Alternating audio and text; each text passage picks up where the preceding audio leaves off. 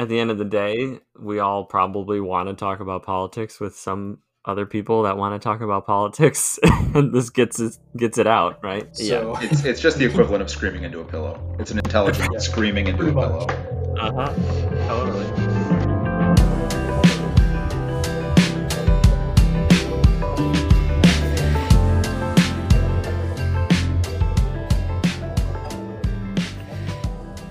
Starting the podcast now. yeah, I, I started recording 14 minutes ago. Okay, so if we're in like, we can just kind of like use this as the foreplay, I guess, for lack of a better word. Yeah, re- real quick. Wow. For those of you new to the podcast or have been with us since the beginning, that new voice that you hear is Tim Ackerland. So, Tim, if you could just say hi, tell the listeners a little bit about yourself. Hey, everybody, I'm Tim. I am a political science and economics major or degree from uh, New York University. Really into politics uh, and love intellectual discussion and really making it civilized again and really based in the evidence and the logic uh, and cutting through all the emotion and the toxicity of today. So, really excited to be part of this podcast to, to help you all uh, sort through that same discord that we are experiencing in our politics today to get back to real intelligence based discussion. Uh, and so, thank you guys for having me. We're excited. Absolutely. Hoping to have you often. So, who wants to? Uh, I've actually I haven't watched any news lately. Um, that must be nice. Wait, what? what what I miss? I'm watch the. n- Yeah, there was an, elec an election. Oh, like last week? Oh yeah, election day was last week. That's right. That's right. What happened last Tuesday? You know, election week was last week. Oh oh. Longest week of the longest year. Yeah, the most no kidding. news, the most TV I've watched in years. It, it was a Okay. it was an unproductive work work week for me for sure. Absolutely. CNN on mute on the background all the time. Yep. Mm-hmm. But uh, to run through the results, if we want to do that, um, I mean, obviously the biggest news story is that the presidency was decided, and Donald Trump is a one-term president, which is a rarity in um, U.S. politics. Joe Biden currently has 290 electoral votes, more than the 270 needed to win the election. We're still waiting on about three states. Joe Biden is possibly likely to pick up Georgia 16 more electoral votes, so he might finish at 306. But at least right now, Joe Biden has secured the presidency. I mean, that's honestly pretty incredible considering the, the precedent that's set. I think the coolest thing of, of this election is just the sheer mass numbers of people coming out and, and Mhm. voting. As of right now, we've got 146 million, Mhm. give or take, people coming out to vote. And I don't know the total number of registered voters in the United States. Total number of votes cast anticipated by Bloomberg is probably 157 million to 165 million. Yeah, that would be the most in uh, U.S. history. And we're at 145 million votes right now. Last election was 129 million. So we're talking, you know, of course, population growth and new voters and all, but that's at least 16 million new voters or new, more votes. That's amazing. It really is. The second highest watermark uh, in the past was when 62.2% of voters came out and voted in 2008 when Barack Obama won his first term in office. Oh, wow. Before that, it was 60.2%, and that was in 2016. Or below that, that was third. Yep. We've had record And- turnout these many past elections. This is the, the fourth highest since 1972. Um, and that was 58.6 in 2012. So definitely on, on an upward trend. Yeah, that's good to hear. Yeah, it is. It's, it's pretty cool. I think one of the things about this election, before we get into our thoughts on the Trump reaction to it and like what it, the context and the, the history and the future for the country, one of the key points that I think is really important is that the balance of power looks like it's not going to shift terribly far to the Democrats, and we can have like discussions about what that means. But I mean, at the moment, the Democrats lost seats in the House. The Senate's basically going to be decided by the Georgia runoffs. And I, I don't know how long Georgia's had this law. Maybe Tim can speak to this, but it looks like you need to have 50% of the vote for their Senate elections, or you have an automatic runoff. Is that correct? That's right. You have to have a majority, not a plurality. Right. So it looks like those two Georgia runoffs are coming down the pipe for January. Which are definitely going to be hotly contested. There's going to be money coming from both parties all over the country, but I'm not particularly confident that the Senate is going to go blue. Like I wouldn't bet on that, and if it does go blue, it's going to be like this by the slimmest of majorities. So I've kind of been right. using that as like a point with people I know to point out that like, hey, you know, all those scary, terrifying things that evil Joe Biden was going to do, he's probably not going to have the Senate. Even if he wanted to repeal the Second Amendment, which there's no evidence he wants to, it's not going to happen with the GOP in the Senate. No, I mean, he absolutely doesn't want to, and there's no way it could happen under any normal circumstances to actually have an amendment passed. The amount of work that has to be done, the amount of support there has to be for it, it's just. It's incredibly difficult. Yeah. For for those of you listening who who maybe don't know how like how much you need to pass an amendment, you need to have is a two thirds majority in the House and the Senate, plus 34 out of 50 states agreement. I thought it was or 34 states. Yep, yep, you're right. It's so it's the U.S. Congress a two thirds majority in both the Senate and the House, or a national convention on the application of the legislatures of two thirds of the states. Meanwhile, we can't agree. We can't agree that giving money to people during COVID is good. Right. And I think there's been so much hype about this election, and there's been a lot of fear mongering about what a Biden presidency means. And like I've had to tell people, no, Joe Biden is not a communist. No, there's not going to be a one party rule in this country. No, there's not going to be gulags for conservatives. Like these are things people believe. I guess if you get to that point, like, yeah, you're not going to believe that kid who tells you otherwise, but I'm hoping that some people are still going to at least see like conservative majorities in the Supreme Court and the Senate, and you know rest a little bit assured that this isn't you know turning into Castro's Cuba overnight, which a lot of people on the right really seem to fear. So I heard an interesting statistic today during the the exit polls as voters were leaving the polling booths after the election. They were asked, "Did you vote for a candidate or did you vote against a candidate?" And one third of respondents said that they voted against a candidate. And I think that that's really a flaw of the of the two party system, and something that we've seen be really a, a con of of the system that we've grown to utilize. I mean, really since I think it was really since that Rutherford B. Hayes and Tilden election, where it was so hotly contested. Either that, or maybe it was John Quincy Adams and, and Andrew Jackson. But it was one of those two elections that really we were kind of a single party voting for like who we believe the best candidate to be at that point in time in our nation's history. And since then, we've had this two party dichotomy. And over time, it seems to really have gotten extremely divisive. And we've seen that a lot. That it's, hey, this is what's going to happen if you know Donald Trump is elected. He's going to have all these racist policies. He's going to ruin the environment. He's going to drain our schools of, of resources. And if Biden gets elected, well, he's a socialist and he's going to implement communist ideals and he's going to raise all of our taxes and we're not going to be able to afford food for our families. In all honesty, like those are the extremes. Those are like the absolute extremes of the spectrum. And if we can figure out a way, you know, Biden's had this call for unity.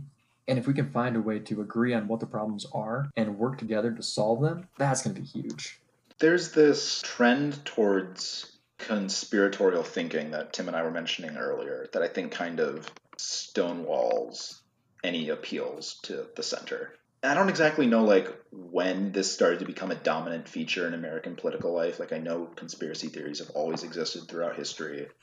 I know we want to talk about pandemic conspiracy theories at some point, and that's going to be a chance to like dive into like the human psyche. But it, it seems like the more conspiracy theories you believe, the easier it is to dismiss any calls for unity. And I think that's like one of the most challenging aspects of this. Like, how do you get to somebody who believes that Democrats stole the election? How do you get to somebody who believes that Joe Biden is a literal communist? How do you get to somebody who believes that everyone in the GOP is a racist? Like, there's that, I think, is going to be a deciding point in the next couple of years for the health of the country. Because you can you can say platitudes up the wazoo about calls for unity, but if people literally always will opt for the craziest and fantastical explanation, it's just going to fall on deaf ears.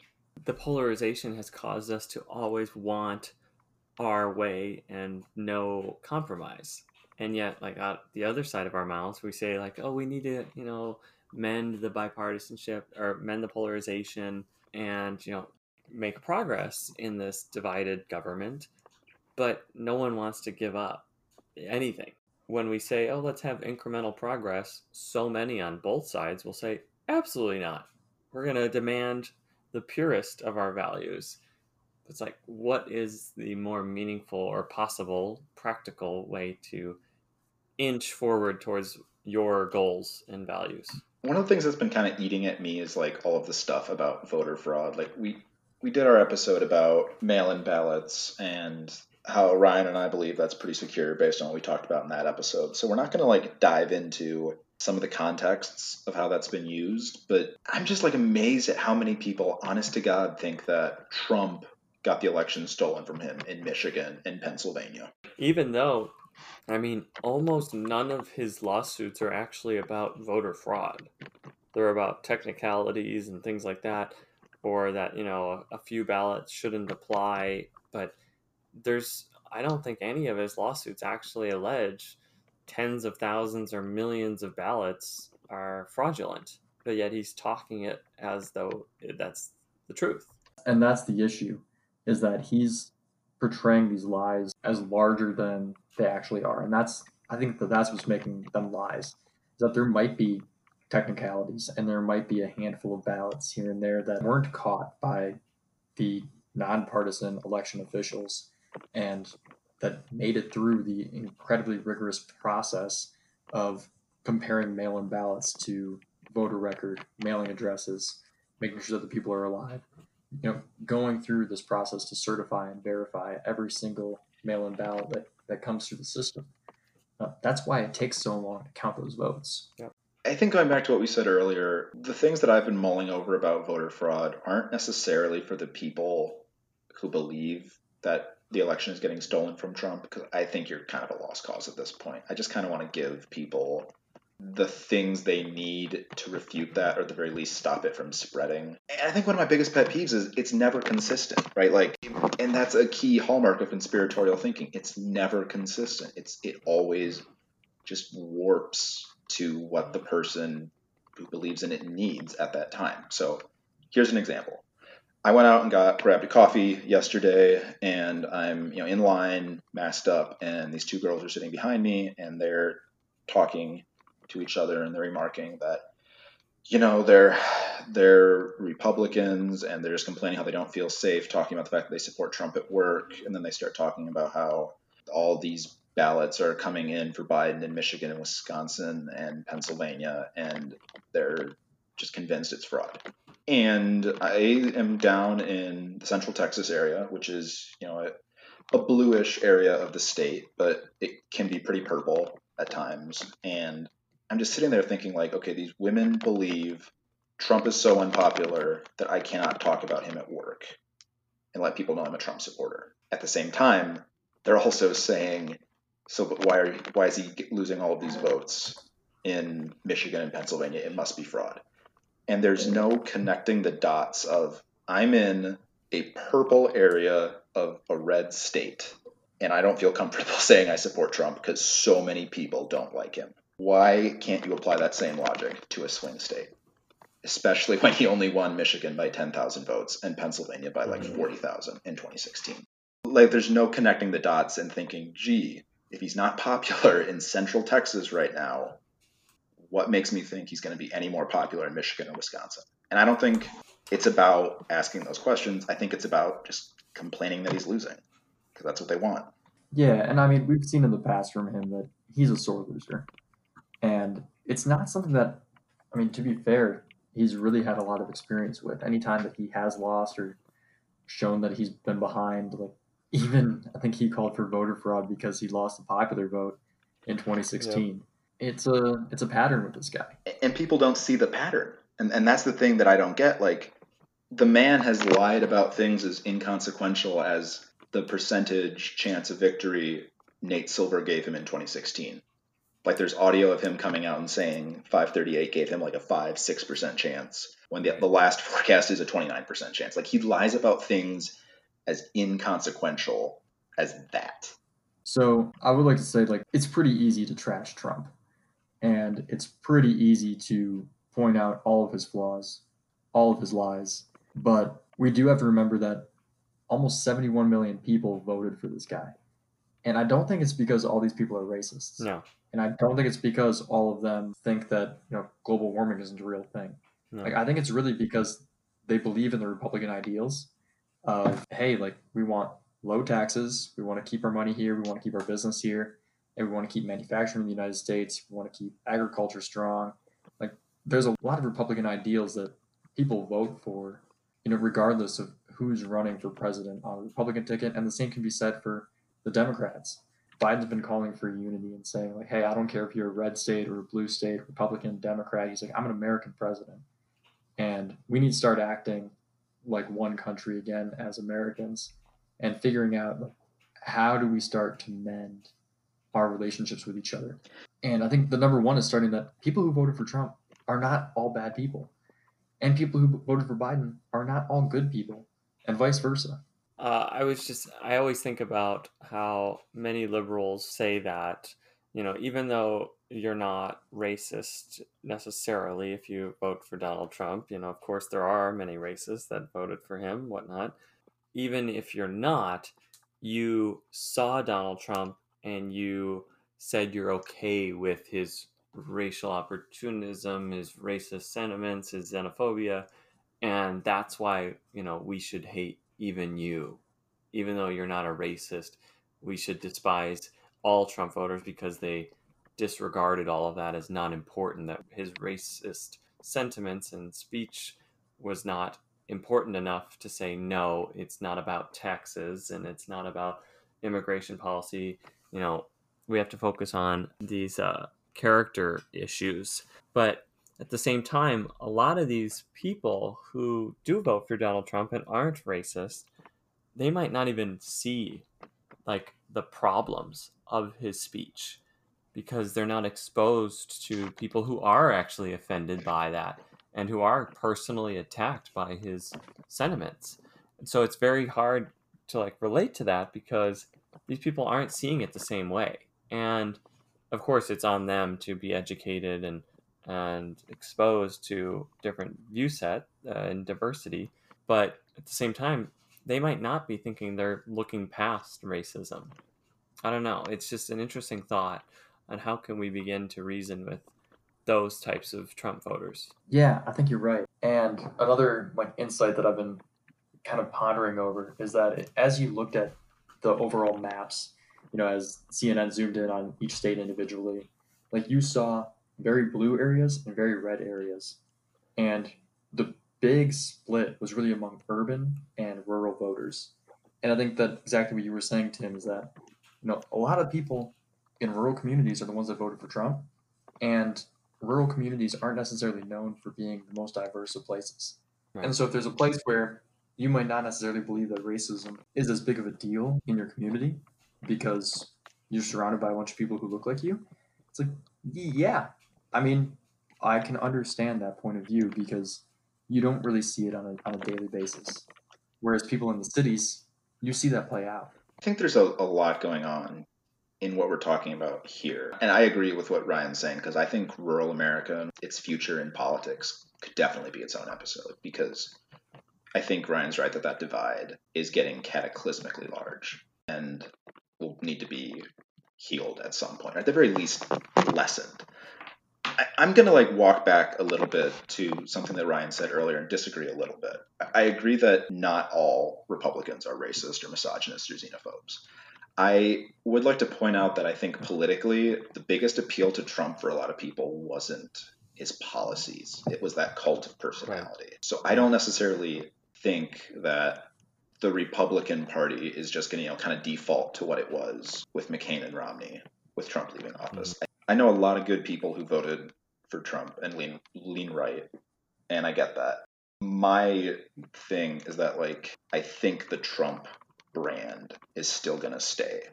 Like I don't know if it's going to be the focal point of the Republican Party, but if he came out in 2024, I'm pretty sure he gets the nomination. I, I, I think against Cotton or Nikki Haley or Kasich or well, I mean, Kasich, I think, nominated, supported Biden, so he's he's done as a Republican now. But hmm I, I think that that brand, that Trump brand, is still going to be really, really strong. And, and I don't think the policy is going to be the focal point of the votes. Again, I could be wrong, but I, I expect we're going to see Trump's, if not if not Donald, at the very least Ivanka, running for uh, president in the next 15 years. Yeah, I, I could see definitely at least one of them, if not Donald. I mean, he'll be pretty old, but that doesn't really matter. doesn't really count anybody out anymore. He'll be the same age as Biden in 2024. Uh, Right, exactly. So it doesn't really matter. But yeah, there is such a love of his personality by so many of just they really think he shakes it up and tells it how it is and and yet of course like many of us think he doesn't tell it how it is and he shakes the things up in the wrong way but a lot of people just love that as opposed to a robotic politician and so many people thought like Mitt Romney lost because he wasn't captivating and he wasn't engaging. He was just a wonk. And yeah, Mitt Romney was a really good guy, like, you know, for the most part. A lot of fundamental disagreements, I'm sure, on issues. But, you know, he doesn't have that personality like Trump. I think back to like when John McCain was running. Like that was a Republican candidate. Granted, I was in, let's see, 2008. I was in eighth grade and pretty much just listening. I mean, I was in the most Republican county in Wisconsin, listening to what my dad was saying, listening to generally more right leaning news sources. And I was also an eighth grader. So take this all with a grain of salt. But from what I remember, like, I remember John McCain being like a really good, decent candidate. And I think if he were running now, I'd probably disagree with him on on certain policy issues. But like going back and his his concession speech went viral. Watching that again, it was like, man, this guy was a leader, and he really did a good job at recognizing his position and having respect for his role, kind of in the public spotlight. And I think that's the the disconnect that we see today with with other leaders who are at the top, whether that's Trump or some of the other like further right Republicans or further left Democrats as well, who are just like, this is the way, this is the way that it's got to be, and this is where we're going. Whereas the answer's, I don't know, I feel like, in my opinion, the answer is always somewhere in the middle. I think that like another point that I think we're all we're both still mulling over is the idea of accountability versus understanding.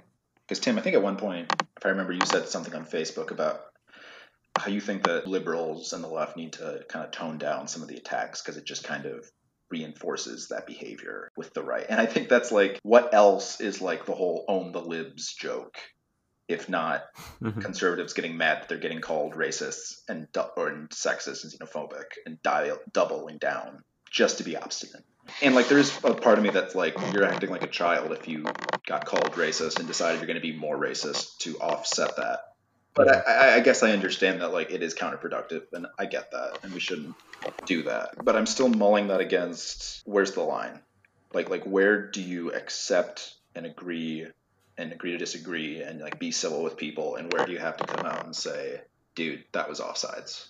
You're better than that. Like where is that line? I don't have I don't have the answer, and I think that line's going to be different for different people. Right. Well, it's about being really, really careful and specific, right? Like calling everything racist or every, you know, controversial police stopping video, you know, absolutely a racist act without any investigation or, or whatnot. It just furthers that thinking by many Trump voters of like, you know, they view all cops as bad or they view all Trump voters as racist or whatnot. It's like if we would just slow down and look at all the facts of every situation and be really specific, you know, eh, there wouldn't be such a you know, call to arms and running to our battle stations about every single issue.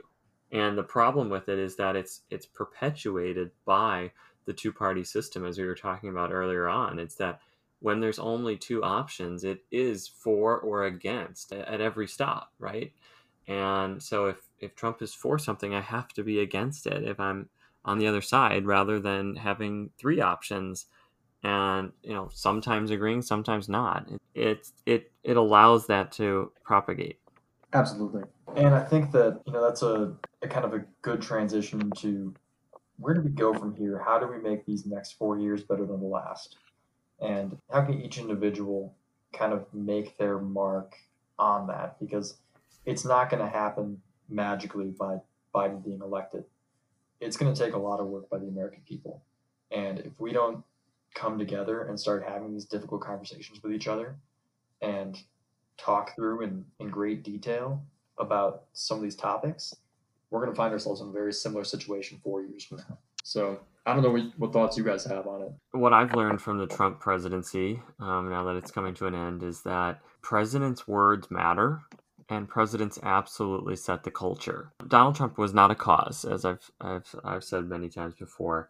He was a symptom of the polarization that we've seen over the past, you know, many years and possibly decades.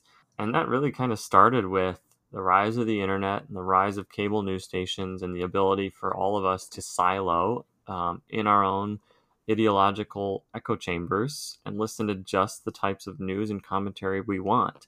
And Donald Trump really took that and ran with it and brought it to the Oval Office. He set the culture of everything has to be for or against, and we're going to attack each other personally. And it's not about the issues and the policy, it's, you know, about looking like a macho man and stuff like that.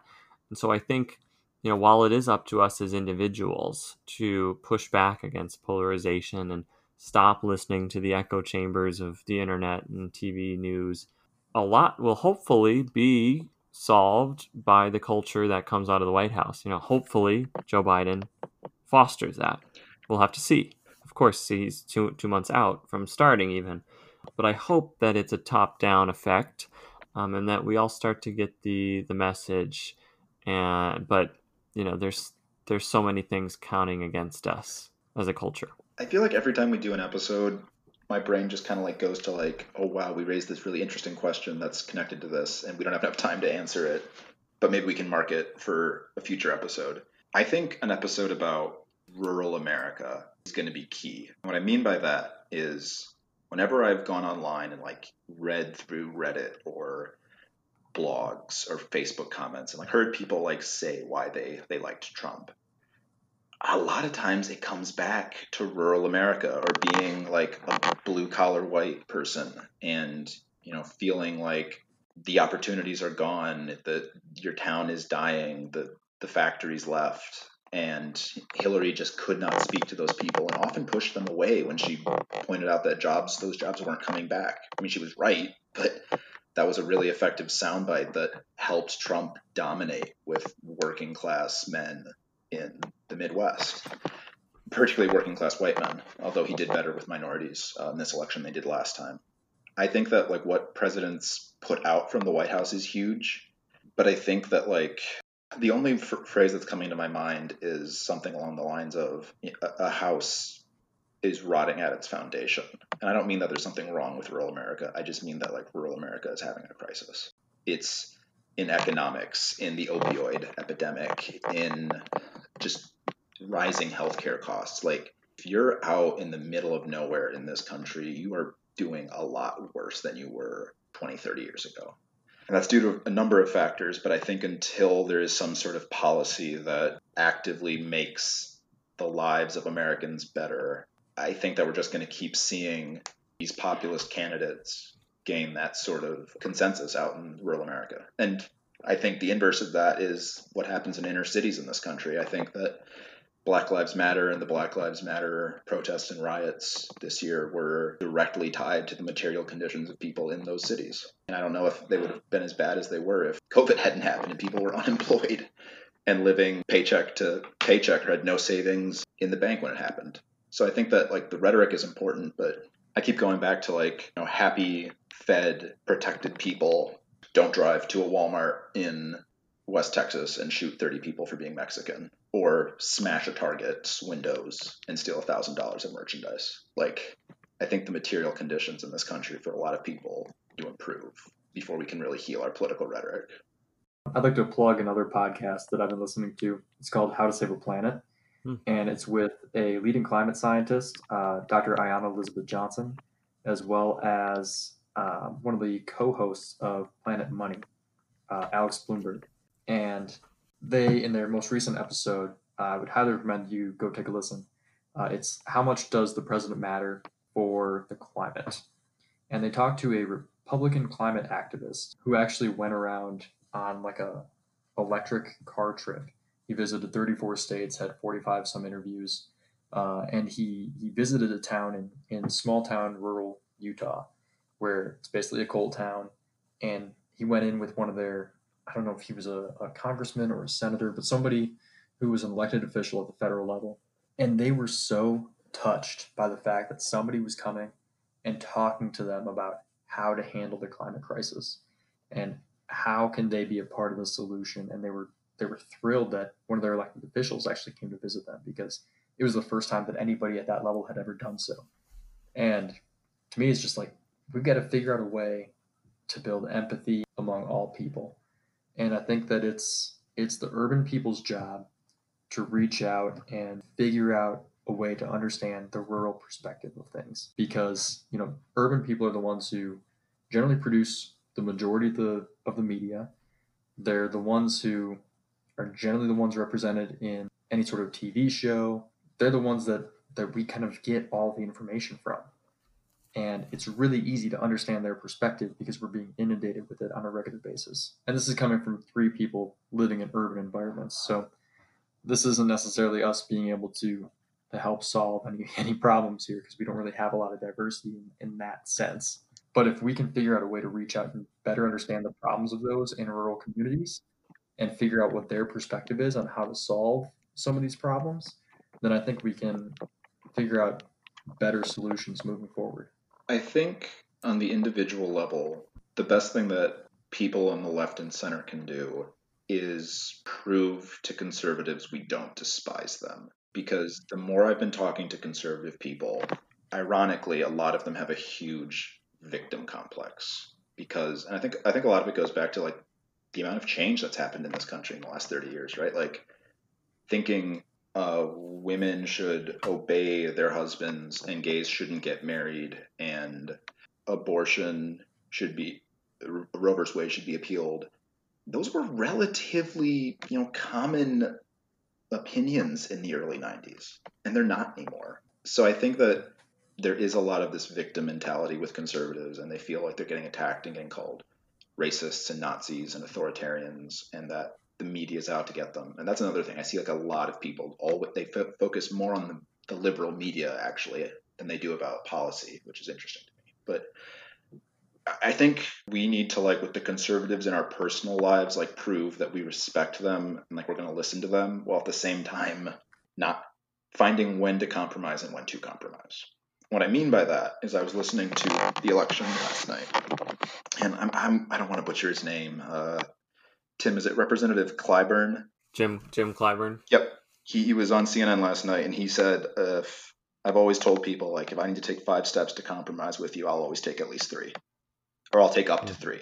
And I, and I think that's the way we need to do it. Like when you're talking to conservatives and you'll say something like, I want police reform, here's why. And they are, you know, fairly pro police. I think that we have a, a duty to show them like we don't hate all cops, we don't hate all white people, we don't think that every time a cop shoots somebody it's completely unjustified. And we're willing to like take those steps, but you got to give something up too and i think that's kind of my rule of thumb. Like if if someone is willing to take two out of those five steps i'm willing to like have the conversation. But if they're not i, I can't do it. Does that make sense? Yeah and it's it's it's so hard to fight back against because when you are in an echo chamber of whether it's your facebook meet you know friend groups or the the news you listen to it just propagates that of like well they mean to fund the police. That means they want to you know just eliminate all police and put them all out of a job because all police are racist. And then you go and spread that that claim. But it's it really takes us to actually listen to one another and ask well what do you mean by defund the police? What do you mean by you know like uh, letting the undocumented immigrants stay or why do you want to you know uh, build a wall and what do you think it will achieve and why do you want to do it just asking and seeking to understand. You know, it is that empathy at its core of seeking to understand one another rather than rushing to accuse one another. Again, and maybe I'm just like coming up with a content library in my head as we do this. I would really love to talk about like the line between acceptable and non-acceptable political discourse in the future. Because like i've heard people i love say that they think birthright citizenship should be repealed because trump said it should be. And, Mm-hmm. and that's something that like as like a matter of personal principle i won't attack you for but like i, I think that's kind of fascist. And you know i can't say that to people because it can make them double down and make them think that like i'm this evil liberal who won't tolerate free speech but i also don't want to normalize that opinion and I, and I don't have an answer of how to how to handle that And I don't think anybody does. And I think that's why we're here. Yeah, I think like you're saying, like rushing to say somebody's a fascist or their opinion is fa- fa- fascism or fascistic, whatever. It's about like avoiding the labels and just actually having the, the conversation. And I know that sounds easier said than done, I'm sure, but it's just I think we really we get somewhere when we are truly seeking to understand rather than just seeing somebody of the opposing side and wanting to fight with them. And here's our here's our evidence for why you're wrong rather than truly wanting to learn. But it's so hard. It's, it's a really tough battle. I, I think like that also goes along with like identifying who's a troll and who's not. Like who's who's arguing in good faith? Who like genuinely believes what they're saying and isn't just trying to get a rise out of you. Or like is actually mm-hmm. willing to like sit and have a civil conversation and who's like not able to. I think that's kind of a dividing line for me. Like there are conservatives i'm happy to talk to and there are some people that like it's, it's a waste of our time. And vice versa. I'm sure there's a lot of conservatives i know who have liberals they're willing to talk to and liberals they're not willing to talk to which is fair. Absolutely. No matter what side you're on there are people that can be reasoned with and many people that cannot and that do not want to be uh you know having that discussion and wanting to sit down and understand one another I think my resolution for the next four years with Biden is to be accepting of everybody I know personally and offer them the mic to speak and discuss things with me and to be really, really uncompromising with politicians. I'm definitely willing to like hold people I know to a lower standard than like people in the media and politicians at this point. I think that that's a, a great thing as well. And I think that that's one of my Biden resolutions as well, kind of like that. I'm going to be inundating my local politicians with emails. Anytime I see them like pushing any sort of rhetoric Hmm. or like voting for something that seems to go against their constituents' well beings, like I'm keeping tabs and I'm letting them rip. Because I think that if we don't hold our elected officials to that highest standard, then they don't deserve to be there. Like we're paying them a lot of money to do what they do. They need to be held accountable for those actions. Well, and also they have the most impact, right? Like, you know, if I get like a family member to move from like far right to like center right, yeah, that's a personal win for me. But if you can like keep your local media and your local politician from going far left or far right, or at the very least, if they do have a certain political opinion, they're not, they're going to play within the bounds that we've established for this country. That's huge. Well, I think that uh, we're going to have plenty of content to go over over the course of the next four years. Uh, heck, over the course of the next 70 days. So we hope you stick with us. In the link of our last show notes, we actually posted a, a note that said, hey, if you want to you know, send us a question, send us some comments, some feedback, whatever you want, uh, you can actually follow that link in our show notes and, and share a voice me- message with us. If it's good, we'll put it on we'll respond to it. Yeah, we'd love to have some some level of conversation, even though it's not not as much a, a back and forth, but but help us out, give us some topics to discuss, and we'd be more than happy to to dive into greater detail with it. Well, hey, thank you, uh, thank you, Tim, for joining. We hope to have you on again on a on a regular basis if that's something that you're interested in doing. Uh, we can talk more after the show. As for everybody else, you can find us on mist underscore information 2020 on Instagram, and we might want to clean up that that handle as well, make that a little bit easier for you guys to find. Uh, otherwise, we're available on Spotify, Stitcher, Apple Podcasts, you name it, we're on it. Look us up. Thanks, everybody.